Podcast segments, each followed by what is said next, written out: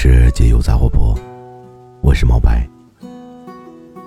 每晚十点准时营业，为你解忧。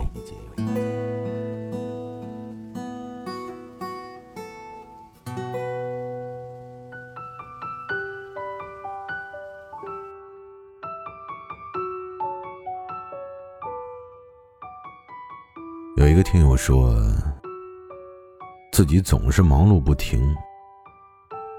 顾家和工作，身心疲惫，而且一直都觉得，好像只要自己再多付出些什么，就能够得到身边亲人的认同，自己好像也就能过上自己想要的生活。可是换来的是什么呢？是无尽的索取和抱怨。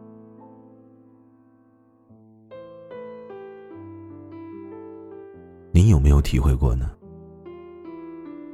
如果也有的话，你肯定也会说，人呢，到了一定的年纪，忙碌劳累确实成了一种普遍的现象。可事事操心的你，换来的是什么呢？无非就是日渐憔悴的自己。你如果真的想要自己过得舒服一点，你就要记住，你真的没有必要太过劳累自己，束缚自己。毕竟人为什么就不能活得懒一点呢？当然，我说的懒，并不是说让你不作为，并不是真的懒。我所说的懒，是学会有技巧的劳逸结合，并不是偷懒。更不是说让你做个懒人。现在是快节奏的时代，如果你在一线城市的话，你甚至会发现，很多人走路都是带风的。那速度，让你一个刚进入一线城市的自己都有点跟不上节奏，对吗？后来你发现自己就像个陀螺一样，你根本就没有停下的时间。如果你正好又结婚了。有孩子了，你发现你开始除了工作，你除了顾家之外，你还要开始照顾孩子。原本休息的时间，变成了你的另外一个办公室。所以你现在就想一想，是什么让你对自己这么苛刻的呢？现在的你。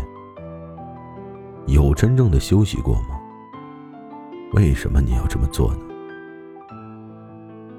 答案我想你也知道。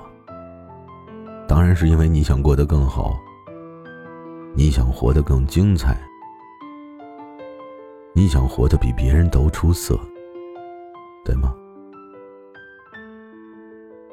可是人生那么长，日子看起来也还挺久。别什么都往自己身上背。适当的休息，那是爱自己的表现。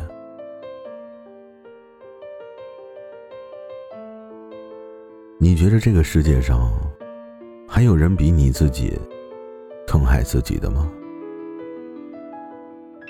忙完了就不要再胡思乱想了。你知道你自己每天上下班的路上。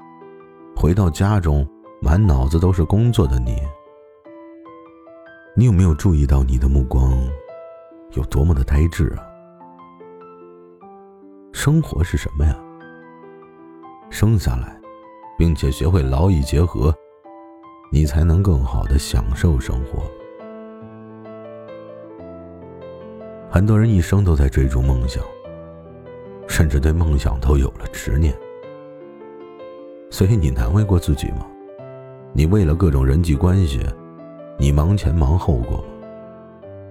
你可以在面对无所谓的争吵时，学会懒得计较；面对不必要的身外之物，你可以学得懒得去争；面对生活的一些烦心事儿，你真的可以学得懒得计较，懒得去纠结。